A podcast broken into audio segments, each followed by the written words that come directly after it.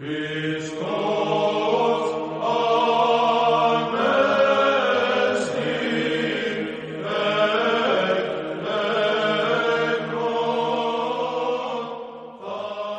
Ανέστη, αγαπητοί μας ακροατές.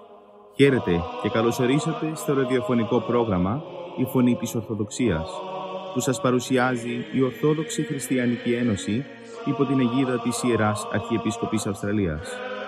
Μεταξύ άλλων θα ακούσετε διδαχές από την Αγία Γραφή, σκέψεις από πατερικά κείμενα και βίους Αγίων. Καλή σας ακρόαση.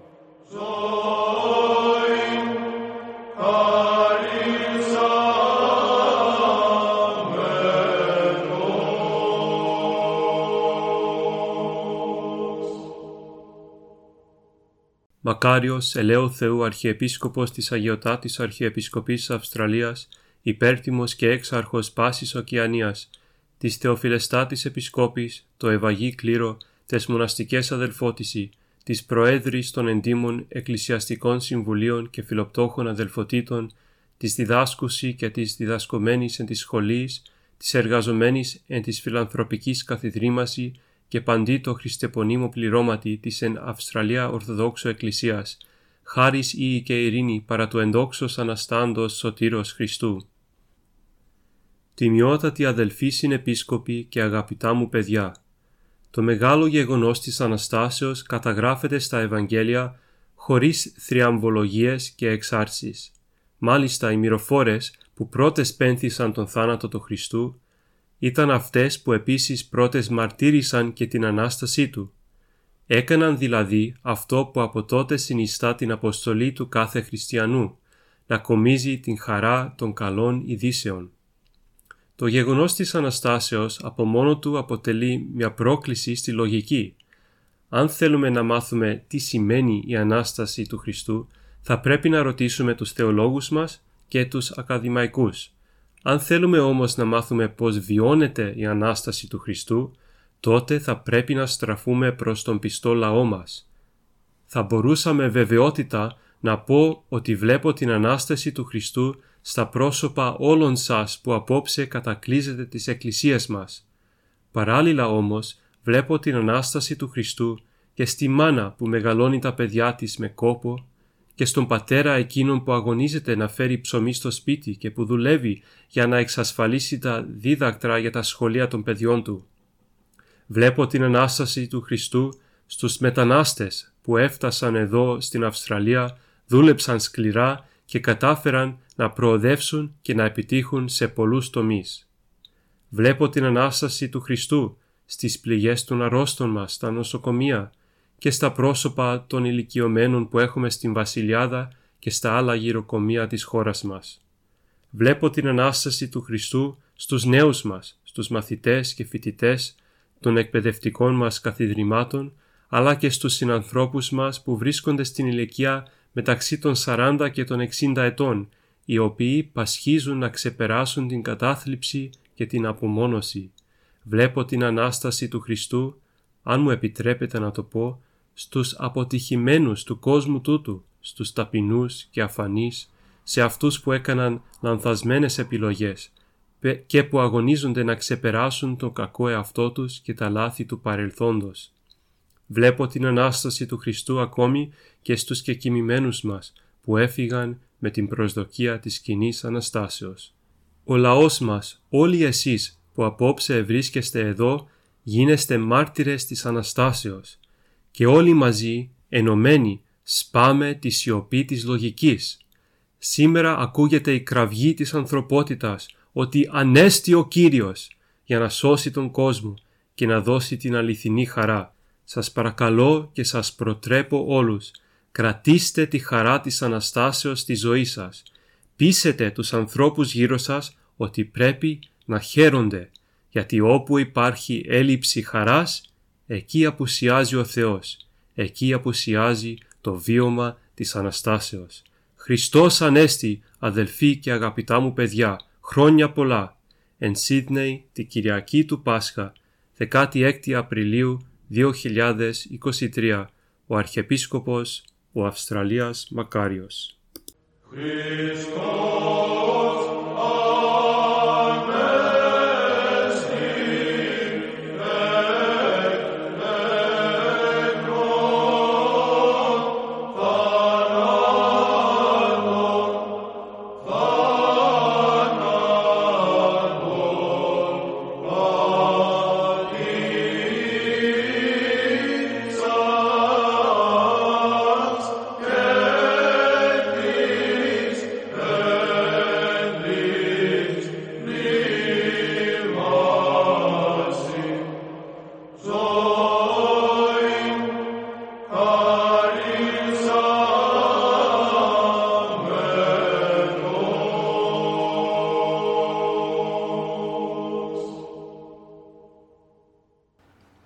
Χριστός Ανέστη. Η Ανάσταση του Κυρίου είναι το πιο συγκλονιστικό γεγονός της ιστορίας. Είναι το θαύμα των αιώνων, εμπρός το οποίο αποκαλύπτεται η ανθρώπινη διάνοια, μένοντας εκστατική μέσα στο θάμβος της πασχαλινής φωτοχυσίας. Είναι η συντριβή της απιστίας και ο θρίαμβος της πίστεως. Σήμερα Πάσχα και λαμπρή, σήμερα αλλάζει ο κόσμος, τραγουδάει ο πιστός λαός μας, εκφράζοντας κατά τον καλύτερο τρόπο την αναγέννηση που εχάρισε στην οικουμένη με την νίκη του επί του θανάτου ο Θεάνθρωπος. Με την Ανάσταση ανέτειλε η άνοιξη της Βασιλείας του Ιησού Χριστού. Ο χειμώνας και η σκιά του ποικιλοφόρου θανάτου παρέδωσαν αναγκαστικά τα σκύπτρα στην πολύμορφη άνοιξη της ζωής. Αυτή η μέρα είναι ποίησεν ο Κύριος, αγαλιασόμεθα και εφρανθόμενεν αυτή, ψάλει τρισχαρούμενα και θριαμβευτικά η Εκκλησία, καλώντας μας να γιορτάσουμε το Πάσχα, την διάβαση από τα δεσμά του θανάτου στη ζωή της ελευθερίας. Γεμάτος ενθουσιασμό και ο ποιητής πλέκει με λυρισμό το στίχο του. «Και εσείς ψυχές των ζωντανών, ας το ληστείτε τώρα, την άξατε την άρκη σας, αυτή που σας νεκρώνει. Σε ήλιον ανοιξιάτικο λουστείτε τέτοια ώρα, με μιαν αγάπη θεϊκή, ντυθείτε για χιτόνι, ψάλλοντας όσα να. Μέσα στις δύο μικρές λέξεις, Χριστός Ανέστη, περικλείεται το πιο μεγαλύτερο μήνυμα για τον άνθρωπο όλων των εποχών. Το μήνυμα της νεκρόσεως του θανάτου και της λυτρώσεως από τα φρικτά δεσμά του. Μέχρι την Ανάσταση, ο κόσμος βρισκόταν κάτω από την ακατανίκητη δύναμη της κακίας και των σκοτεινών δυνάμεων του Άδη που επίηζαν αφόρητα τον άνθρωπο. Αφότου όμως κατήλθε στον άδειο Θεάνθρωπος, έσβησε αυτόν από αυτού κατεχόμενος.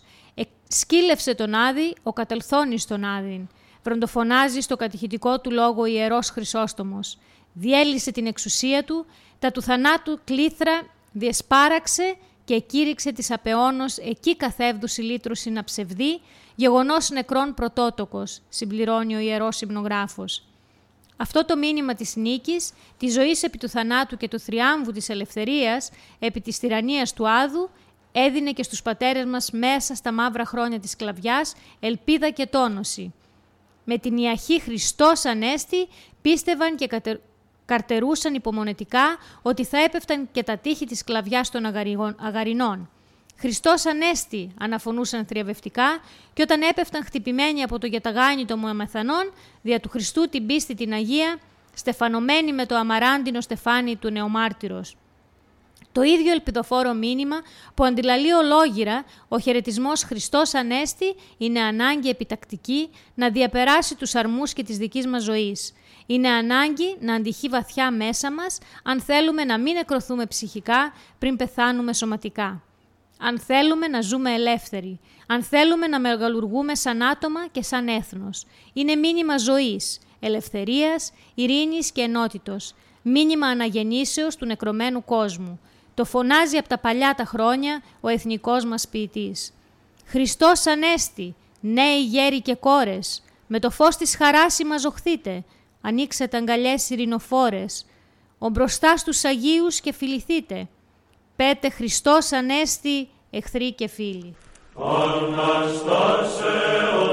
ημέρα λαμπρυχόμεν λαοί, Πάσχα Κυρίου Πάσχα, εκαθανάτου προζωή, και εκείς προς ουρανόν Χριστός ο Θεός, ημάς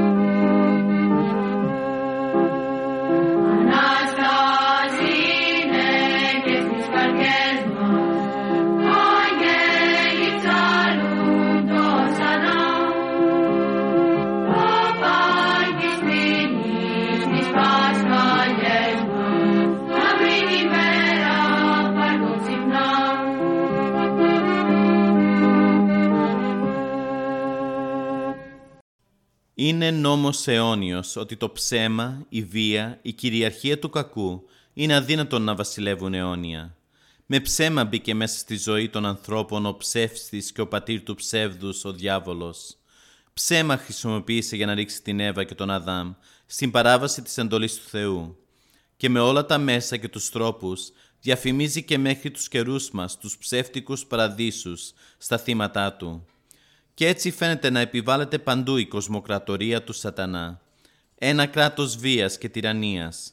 Καθένας που αμαρτάνει αλυσοδένεται και σφίγγεται και χάνει την ελευθερία του. Η ώρα όμως και η εξουσία του σατανά δεν ήταν άπειρη. Έγινε άνθρωπος ο Θεός και πάνω στο σταυρό διέλυσε το κράτος του διαβόλου και με τον θάνατό του πάτησε τον θάνατο. Γιατί τη νύχτα του Μεγάλου Σαββάτου ο Άδης σκυλεύθηκε και ο θάνατος νεκρώθηκε. Γι' αυτό όλοι μας αναφωνούμε με ενθουσιασμό τα χαράματα της Κυριακής του Πάσχα. Πού σου θάνατε το κέντρον, πού σου άδει το νίκος. Ανέστη Χριστός και εσύ καταβέβλησε. Ανέστη Χριστός και πεπτόκας οι δαίμονες. Ανύποπτος ο Άδης νόμιζε ότι ο Χριστός θα ήταν σαν τους άλλους θνητούς που θα έμενε στην κατοχή του. Μόνο όταν είδε να σύεται η γη, να ανοίγουν τα μνημεία, να ανασταίνονται οι νεκροί και να δέχονται το Ευαγγέλιο δισεκατομμύρια ψυχών που περίμεναν διψασμένες την αλήθεια και την ζωή, τότε κατάλαβε ότι νικήθηκε και ότι ο Χριστός είναι η ζωή και η Ανάσταση του ανθρωπίνου γένους. Ότι προσπαθεί πια ο σατανάς να μας κάνει με το θάνατο είναι απεγνωσμένες προσπάθειες. Ο πόλεμος εναντίον του θανάτου κρίθηκε. Η μάχη κερδίθηκε γιατί ο Χριστός αναστήθηκε. Ο Χριστός νίκησε το θάνατο γιατί δεν είχε τη ρίζα του θανάτου μέσα του, την αμαρτία. Είναι ο αναμάρτητος. Οι πατέρες της Εκκλησίας λένε ότι την ώρα του θανάτου του Χριστού στο Σταυρό τελείωσε η έβδομη μέρα της δημιουργίας και από την ώρα της Αναστάσεως Του άρχισε η πρώτη φάση της ογδόης ημέρας, της αναδημιουργίας. Η ογδόη ημέρα δεν θα τελειώσει ποτέ, γιατί είναι η ίδια η αιωνιότητα. Μέσα σε αυτή τη μέρα ζουν οι πιστοί όλων των αιώνων. Με τα μυστήρια της Εκκλησίας συνέχεια ακυρώνουν το θάνατο και μεταβαίνουν στη ζωή.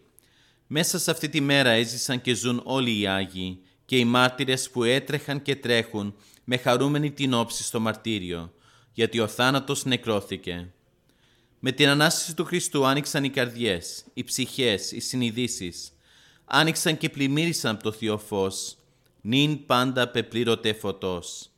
Σε αυτό το φως της Αναστάσεως πρέπει να μπούμε και εμείς για να νιώσουμε τη ζωή της Αναστάσεως. Η λέξη Πάσχα είναι εβραϊκή και σημαίνει μετάβαση. Οι Εβραίοι γιόρταζαν το Πάσχα σε ανάμνηση της σωτηρίας μετάβασης μέσα από την ερυθρά θάλασσα προς τη γη της Επαγγελίας. Και εμείς για να κάνουμε και να νιώσουμε αληθινό Πάσχα έχουμε ανάγκη να περάσουμε μέσα από τη σκοτεινή θάλασσα της γης και μέσα από τη φαινομενική δικτατορία του διαβόλου για να φτάσουμε στο φως της Βασιλείας του Αναστημένου Χριστού. Η Ανάσταση του Χριστού είναι η ζωή μας και το φως μας. Προλάβουσε τον όρθρον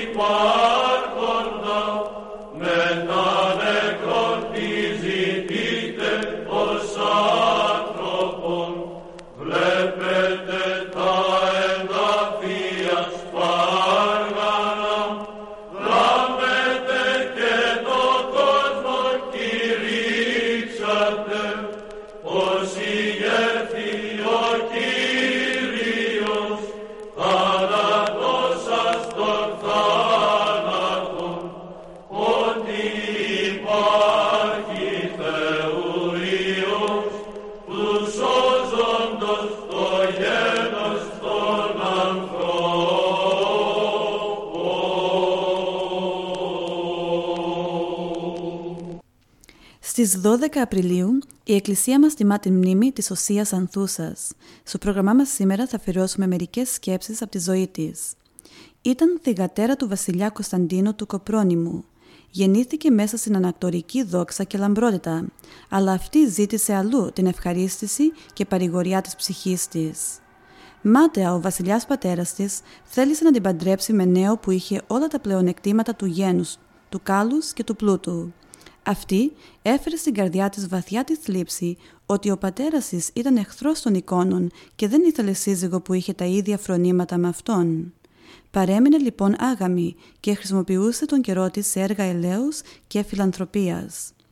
Μετά το θάνατο του πατέρα της, μοίρασε τα υπαρχοντά της σε φτωχούς, φιλανθρωπικά ιδρύματα και ναούς. Η ίδια έγινε μοναχή από τον Πατριάρχη Ταράσιο. Στο μοναστήρι η ζωή της ήταν ασκητική, γεμάτη ταπεινοφροσύνη και αγάπη. Σε ηλικία 52 ετών έφυγε από τον κόσμο αυτό. Σε όλα άξια του αμαράντου Στεφάνου της αιώνιας βασιλείας, η Παρθένος η Σεμνή, που καταφρόνησε τις ψεύτικες λάμψεις και τις απατηλές τιμές των προσκέρων βασιλιών της γης.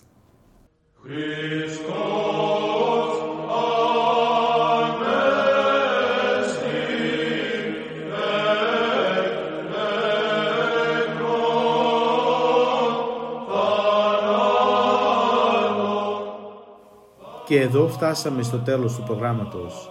Σας ευχαριστούμε για τη συντροφιά σας. Θα είμαστε και πάλι κοντά σας την επόμενη εβδομάδα. Μπορείτε επίσης να μας παρακολουθήσετε στο Facebook, Spotify και στο YouTube. Κανάλι «Η Φωνή της Ορθοδοξίας». Αγαπητοί μας ακροατές, Χριστός Ανέστη.